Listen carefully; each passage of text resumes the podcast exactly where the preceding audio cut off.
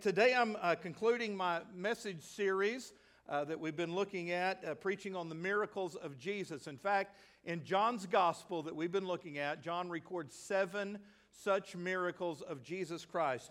And John calls these miracles miraculous signs because they point us to who Jesus was, and number two, what Jesus came to do. In fact, at the very end of the gospel, John says this in chapter 20, verse 31 But these things I have written to you, that you may believe that Jesus is the Christ, the Son of the living God, and that by believing on him you may have life in his name. So, John recorded these miracles, and I have been preaching on these miracles so that you might believe that Jesus is the Christ that he is the Son of the living God. Now, if you've been coming the last few weeks and you're here today and you have never been saved, you've never invited Jesus into your heart, I believe that after looking at these seven miracles, you have been given all of the evidence that you need that you should take Jesus seriously. Okay? And you've been given all the information you need so that you can trust in his name and receive him as your Savior. Now, if you're already saved, along with that, you have been given all the evidence that you need to keep trusting in Jesus. And no matter what happens in your life, you have seen through these miracles that Jesus has the power over life itself, so that no matter what you're facing, Jesus is greater than any problem that you have. I, I want you to stop right now and think about the power of Jesus Christ and how it was demonstrated in every realm of the human existence in these miracles that we've studied. For example, Jesus' power was demonstrated in the social realm when he rescued a wedding from disaster by turning water into wine. Jesus' power was demonstrated in the natural realm when he calmed the Sea of Galilee. His power was demonstrated in the material realm when he turned a little boy's sack lunch into a feast for over 12,000 people, right? 5,000 men, plus women, plus kids, at least 12,000 people there that day. They didn't have a single thing to eat, and they were hungry. When the disciples searched through the crowd, they found one little boy. I see Hunter back there, my little buddy. Hunter, raise your hand up. You can do it. Go ahead, brother. Right there, Hunter, right back there. Now he doesn't want to raise his hand. I love you, Hunter. Little kid Hunter size right there. He had a sack lunch, five loaves and two little minnows. And Jesus turned that into a feast for 12,000 people with enough left over that filled up 12 baskets. But we don't stop there with the power of Jesus. His power was demonstrated in the physical realm in miracle after miracle. Example, when he gave health to a sick boy. Remember, his father came looking for Jesus, and Jesus healed him long distance. Then, when he gave strength to a paralyzed man who couldn't walk, Jesus said, Take up your bed and walk. He gave sight to a blind man, been blind since his birth but Jesus gave him sight. And then ultimately, the greatest miracle of all, when he gave life to a dead man. Woo! Lazarus, that we're going to look at again today. And Jesus did all of that to demonstrate that he had ultimate power in the spiritual realm to bring eternal life to those of us who are spiritually dead. So open your Bibles again this morning to John chapter 11. Last week and this week we're focused on the last of the seven miracles that John records the raising of Lazarus from the dead. Now, let me remind you what's going on here. Mary, Martha, and Lazarus were siblings. They were great friends of Jesus Christ. Lazarus, the brother, becomes gravely ill and so his sisters sent word to Jesus, who was actually in another town about a day's walk away. And here's what they said, verse 3 of chapter 11. Therefore the sisters sent to him, saying, Lord, behold, he whom you love is sick. And when Jesus heard that news, he said, This sickness is not unto death but for the glory of God, that the Son of God might be glorified through it. You, you need to keep that in mind. In fact, verse 4, the one I just read, is the key verse in understanding this, the most spectacular miracle of Jesus. You see, upon learning of Lazarus' illness, Jesus didn't go immediately to help him. In fact, Jesus deliberately delayed his trip to Bethany where Lazarus lived. So by the time Jesus arrived, four days later, Lazarus was already dead and buried in the tomb. He had been there for how many days? Four days. And when he arrived in Bethany, one of the sisters, Martha, ran out to meet Jesus. And, let's read of this encounter beginning in verse 21. Now, Martha said to Jesus, Lord, if you had only been here, my brother would not have died. But even now, I know that whatever you ask of God, God will give you. Jesus said to her, Your brother will rise again. Martha said to him, I know that he will rise again in the resurrection at the last day. But Jesus said to her, I am the resurrection and the life. He who believes in me, though he may die, he shall live. And whoever lives and believes in me shall never die. Do you believe this? She said to him, Yes, Lord, I believe that you are the Christ, the Son of God, who is to come into the world. So there is the conversation with the first sister, Martha, and, and it's a it's a deep conversation. We're going to come back and tag this conversation and talk about it a little later on in the message. But immediately after this, the other sister, Mary, comes out to where Jesus is. And, and she basically says the same thing to Jesus, but it's an entirely different scenario with a completely different outcome. Let me read of her discussion with Jesus beginning in verse 32. Then when Mary came where Jesus was and saw him, she fell down at his feet. That was Mary's normal position at the feet of Jesus. And she said to him, Lord, if you had been here, my brother would not have died. Therefore, when Jesus saw her weeping and the Jews who came with her weeping, he groaned in his spirit and was troubled. You might underscore that either in your Bible or mentally. What was Jesus doing in his spirit? He was groaning. He was moaning. He was, he was deeply upset over this situation. And he said, Where have you laid him? And they said to him, Lord, come and see. Verse 35. Say it with me. Jesus wept. Then the Jews said, See how he loved him. And some of them said, Could not this man who opened the eyes of the blind also have kept this man from dying? Then Jesus again groaning in himself. There it is, the second time Jesus was groaning, came to the tomb. It was a cave, and a stone lay against it. Jesus said, Take away the stone. Martha, the sister of him who was dead, said to him, Lord, by this time there is a stench, for he has been dead four days. Jesus said to her, Did I not say to you that if you would believe, you would see the glory of God? Then they took away the stone from the place where the dead man was laying. And Jesus lifted up his eyes and said, Father, I thank you that you have heard me, and I know that you always hear me. But because of the people who are standing by, I said this, that they may believe that you sent me. Now, when he had said these things, he cried out with a loud voice, Lazarus, come forth. And he who had died came out, bound hand and foot with grave clothes, and his face was wrapped with a cloth. Jesus said to them, Loose him and let him go. Then many of the Jews who had come to Mary and had seen the things Jesus did believed in him. And there you have it. Can I say, wow? Man, this is awesome stuff. I'm, i just want to clap right here and give God a hand and Jesus a hand for what he did. This is a spectacular miracle. Lazarus was dead. He had been in the tomb how long? Four days. The Bible said his body was stinking, but yet, even in that dead state, just by the powerful word of Jesus, he walked out of that tomb. Man, isn't that awesome?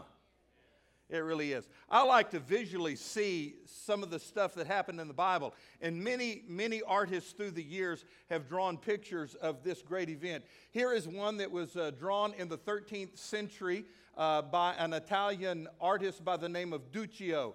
Uh, it, it is entitled The Raising of Lazarus. In fact, this particular uh, uh, portrait is on display at the Kimbell Art Museum in Fort Worth, Texas at the time. It, it, it is a great picture. You can, you can see Jesus. He's kind of got the thing around his head there, and Mary is kneeling down, and Martha's standing beside him. Of course, there's Lazarus. They've already taken the grave cloth off of his face. The, the dude that stands out to me, though, is the guy in the, the gold or, or yellow cape with the black socks on right there at the tomb door. Notice what he's doing.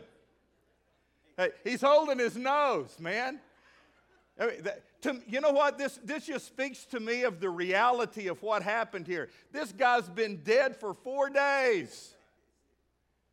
And he's come out of the tomb. Isn't that great, man? That's just uh, Duccio. What a great picture, man. You know what? As I think about that and I see that, don't you think that caused a stir in the little town of Bethany. I mean to tell you, it, it, was, it was a happening place around Mary and Martha and Lazarus' house. When word got out what Jesus did, man, here came all the people of the town. They wanted to see this. They had known Lazarus growing up, they knew that he died four days ago. Now to see him alive, wow. What a spectacular event. event. The, the Canaan News Network was there, CNN.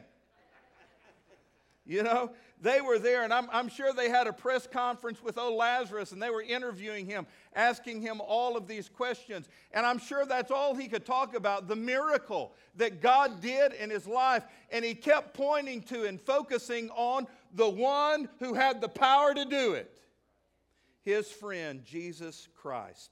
Now, I want you to remember, church, we've got to see all of this through the lens of our key verse, which is verse number four. This sickness is not unto death, Jesus said, but it is for the glory of God, that the Son of God may be glorified through it. And as I said last week, what Jesus was doing up in verse 4, even before Lazarus died, Jesus was calling his shot, man. Jesus was orchestrating this entire event from Lazarus' sickness to his death to Jesus' delay in going to them to this great crowd of curious people who had gathered to mourn with the family. All of this is being orchestrated by Jesus Christ for a very specific purpose. And Jesus tells us what that purpose is for God's glory, and so that the Son of God might be glorified. I mean, that's it right there. Jesus said, All of this is happening so God can get the glory and so that the Son of God, Jesus Himself, could be exalted and lifted up. Jesus even continued to say in verse 42 as he's praying to God, He says, God, do this because of the people, that they may believe that you have sent me. And, and you know what, church? Listen to me for God's glory and so that Jesus can be exalted. That's true of everything that happens in our life, whether it's good or bad or ugly and we may expect to see the glory of God in all of the circumstances of our life because that's how God works. Now, I said last week that the glory of God is the outshining of all of his marvelous attributes. And Jesus is saying that as a result of this heartbreaking situation, these people are going to see things about God and they are going to see things about Jesus Christ that they would not have otherwise seen. That's why all this is happening. So that God can be glorified, so that Jesus can be exalted, and so that people can believe. Now, there are at least two ways that God's glory in Jesus Christ shines through this experience. We looked at the first one last week, and I'm going to come back and revisit it. That is, the glory of God is seen in the fact that Jesus loves us. The love of Jesus for us is incredible.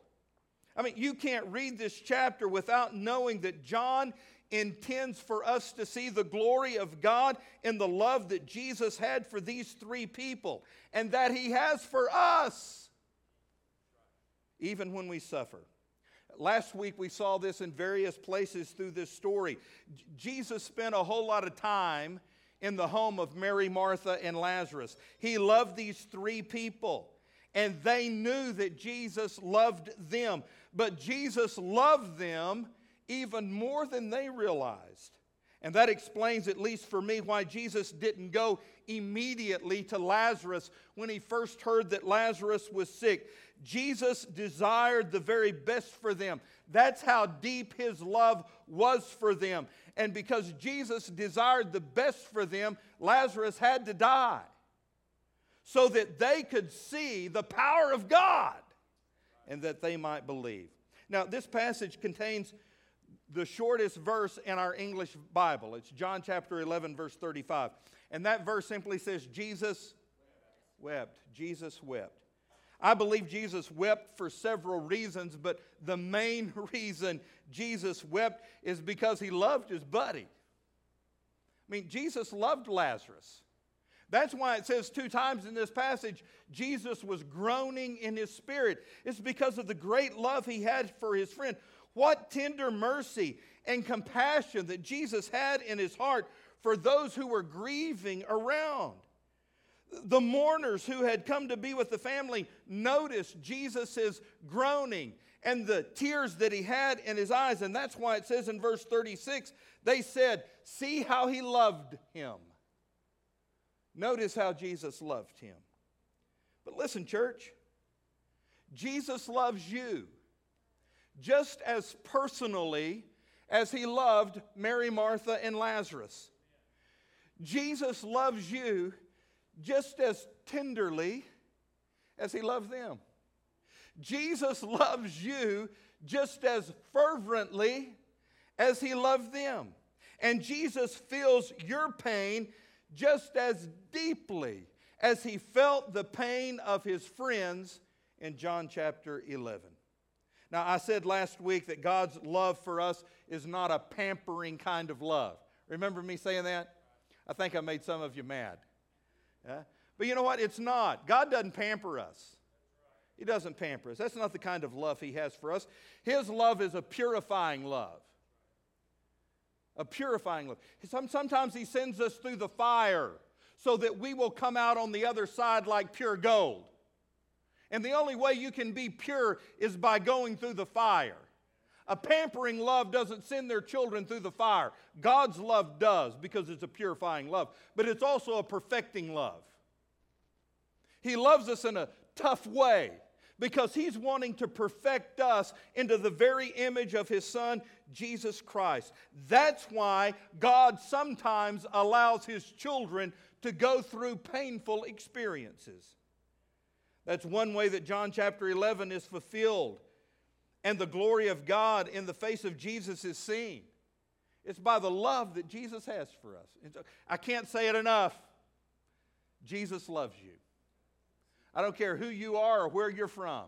I don't care what's happened in your past or where you're standing today. Jesus loves you deeply, more than you'll ever know. But there's another way that the glory of God is on display here. Not only through the love that Jesus has for us, but by the power that Jesus demonstrated over death. When you put these two qualities together, love and power, you've got a mighty mixture. I mean, this is awesome. If God loved us, but He didn't have the power to intervene for us against our enemies, we wouldn't believe in Him. And on the other hand, if God had the power to do great things, but He didn't do it out of love, then we wouldn't trust Him. But the glory of God is seen in this perfect mixture of both of these qualities. He loves us, and He's got the power to show it. now, I want to read again this life changing truth that Jesus spoke into Martha's life, this woman's life, as she faced what she thought was an irreversible tragedy in her life the death of, of her brother. Just look again at this conversation between Martha and Jesus. Verse 21. Now, Martha said to Jesus, Lord, if you had been here, if you had only been here, my brother would not have died. Now, Mary makes a similar statement later on. And I think both of these women were thinking wrong, all right? They made the mistake of thinking that Jesus only had the power to heal somebody when they were alive. But Jesus' power was greater than that. And the circumstances took them into a realm where they would discover that God's power through Jesus Christ was greater than anything they could have ever dreamed or imagined. Verse 22, she went on to say, But even now I know that whatever you ask of God, God is going to give it to you. Jesus said to her, Your brother will rise again. Martha said to him, I know that he will rise again in the resurrection on the last day. Jesus said to her, I am the resurrection and the life. He who believes in me, though he may die, he shall live. And whoever lives and believes in me shall never die. Martha, do you believe this? Now, I want you to think about what Jesus is teaching Martha. Did you notice that two times Martha said, I know? You see, she knows something. But really, what she needed in that moment was not just that head knowledge of knowing something, she needs to know someone. Huh? Jesus said, You think you know about the resurrection. Well, Martha, I'm here to tell you, I am the resurrection, I am the life. You see, it's one thing to know about the Bible, it's one thing to know about the resurrection. It is a completely different thing to know the resurrection with a capital R who is Jesus Christ. It's one thing to know about eternal life, it's another thing to personally know the one who gives eternal life.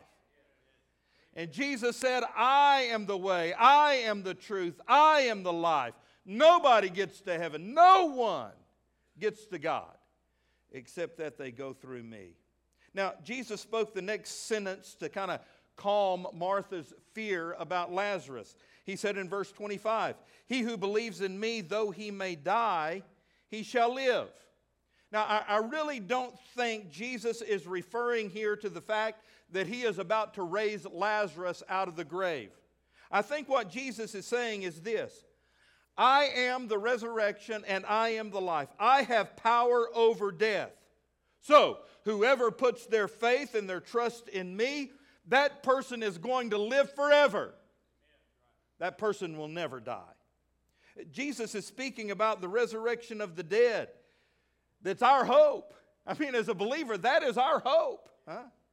So Jesus is saying, Martha, even though Lazarus has died, I am going to be his life. There is never going to be a moment when Lazarus is away from me, whether in life or in death, because he's trusted. And then Jesus speaks the next sentence for Martha, verse 26. And whoever lives and believes in me, that person shall never die. Now that's tremendous. That's a great statement you need to hear. What Jesus is saying is this Martha, whatever happens with your brother, what, what, whatever darkness you personally have to face because of the death of your brother, I, I want you to know that I am going to be your life. And because you believe in me and because you have faith in me, Martha, you're never going to die. In fact, there is never going to be a single second when I am not going to be with you. Even if you yourself go through the darkness of physical death, you are going to wake up in eternal life. Hmm. And you got to remember, how was Jesus going to accomplish all of this? Well, it's our key verse, verse 4. Jesus said these things that this sickness is not unto death, but it is for the glory of God, so that the Son of God might be glorified through it. The power of Jesus over physical death was demonstrated that day when he called Lazarus out of the grave, of uh, grave alive. And he did this to show that he had the power over death, a greater death he had the power not only over death, but he had the power over spiritual death. You see, the power of Jesus over spiritual death was going to be demonstrated just a few days later, a short time later, when Jesus would die on the cross as the atoning sacrifice for our own sin. He would be buried in a tomb just like Lazarus was buried in a tomb. But three days later, by the power of God, Jesus would be raised, but not like Lazarus was raised. Now, follow me here because this is, this is important theologically. You need to understand this. Lazarus was not resurrected from the dead, Lazarus was resuscitated, he was reanimated. Life was given back to him because when he walked out of that tomb, he had the same old decaying body. And even though his life was extended for a short time, and by the way, there are at least 10 other people in the Bible who were resuscitated or reanimated, Lazarus went on to die again because his physical body gave out the second time. Not with Jesus. Jesus wasn't resuscitated, Jesus wasn't reanimated, Jesus was resurrected. When he came out of that tomb, he came out with this new, resurrected body, never to die again. Jesus, in his resurrection, was the prototype for all believers. For what happened for Jesus when he died will one day happen for us. We'll pop out of that grave and we're going to have a new body and we will live forever. Now, after speaking these life changing truths into Martha's life, he asked Martha a question. Verse 26 Martha, do you believe this? Because I can't tell you how important that question is. Do you believe this? Notice what Jesus didn't say, though. Jesus didn't say, Martha, do you know this? because there is a world of difference between knowing and believing. I'm here today. You can know everything that is in the Bible. You can know about God. You can know about Jesus. You can know about salvation. You can know about heaven, but never get there. Because if that's all you do is know, you're going to split hell wide open. It takes more than knowledge. So Jesus didn't ask Martha, Do you know this? No. He said, Martha, do you believe this? Really, Jesus is asking, because I am the resurrection and the life, will you trust me to be your everything in life's darkest moments? Martha, do you believe? And really, church, listen to me. This is the single most important life question of all. Do you believe? You know what? Nothing else even comes close to that. This is the most important question of all. Do you believe? Because your answer to that question will determine your de- destiny for eternity heaven or hell. There's only one way into heaven. Jesus said, I am the way, I am the truth, I am the life. The only way you're going to get there is by believing in me. Do you believe? Do you believe? This whole weekend, uh, the, the big news story, I see it every, every turn, I look in the newspaper, turn on the TV, uh, get on the internet, look at Twitter. Everything is about the death of Cassius Clay, Muhammad Ali, 74 years old, died this weekend. By his own admission, he was the greatest. and I'm telling you, he, he was pretty good. I, I grew up watching Cassius Clay, then Muhammad Ali box, and I mean, he was awesome. He's awesome. Uh, the only man to ever be three-time world champion. He was he heavyweight champion. He was a great boxer. But I think what made Cassius Clay even bigger than when he was in the ring was his vibrant personality. Now, he, he, he did some questionable things and he was very controversial, yes, but you know what? Everybody in the world at one time knew Muhammad Ali. That's why this Friday, when they have his burial in Louisville, Kentucky, it's going to be televised live, and people around the world, millions of people, are going to be watching. So, this is a newsworthy event. He was a very popular man. He died. But do you realize people are dying? It's like that. In fact, this year, 2016, 55.3 million people are going to die on planet Earth. Get that. Wrap, try to wrap your mind around that. 55.3 million people will die in 2016. Every day, every day, today, June the 6th, 2016, 151,600 people are going to die today. Every hour, 6,316 people are dying. Every single minute, 105 people perish. Almost every second, two people are dying. Two, four, six, eight, ten. Ten people just died. Come on, people. You're wrapping your mind around that? People are dying. The most important thing in life is to answer this question correctly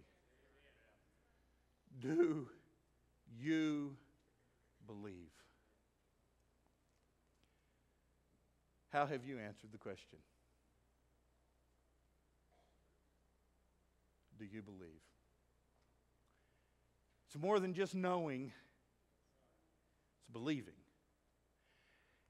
And belief leads to confession.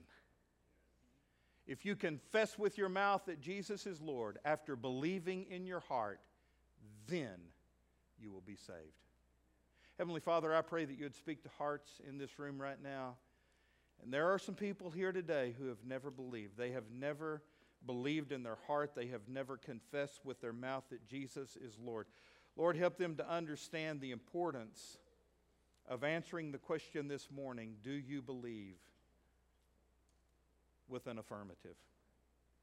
Lord, none of us in this room knows if we're going to even be here tonight for the chili supper, much less for next week's activities or next Sunday's sermon. So help us to answer that question correctly today. And if there is someone in this room who needs to come and confess Jesus as their Lord and believe in their heart, I pray that they would have the courage to come and pray and do that. Lord, there may be someone in the room who just needs to come and recommit their life to you. Give them courage to come and pray. Lord, there are others that we just need your power. We need your help. Help us to come and pray for it. And then, dear Lord, there are a lot of people in this room who have a loved one, a family member, a friend, a coworker, who's lost and without Christ. They have no hope in their life. And if their name is called, if they pass off into eternity, they're going to do it without Christ, without hope, without faith, without their name being in the, written in the Lamb's book of life. So, dear Lord, give us a burden this morning to come and pray for them and then go do something about it to witness to them. Lord, have your way, speak to hearts, draw people close to yourself. We ask it in Jesus' name. Amen. Would you stand?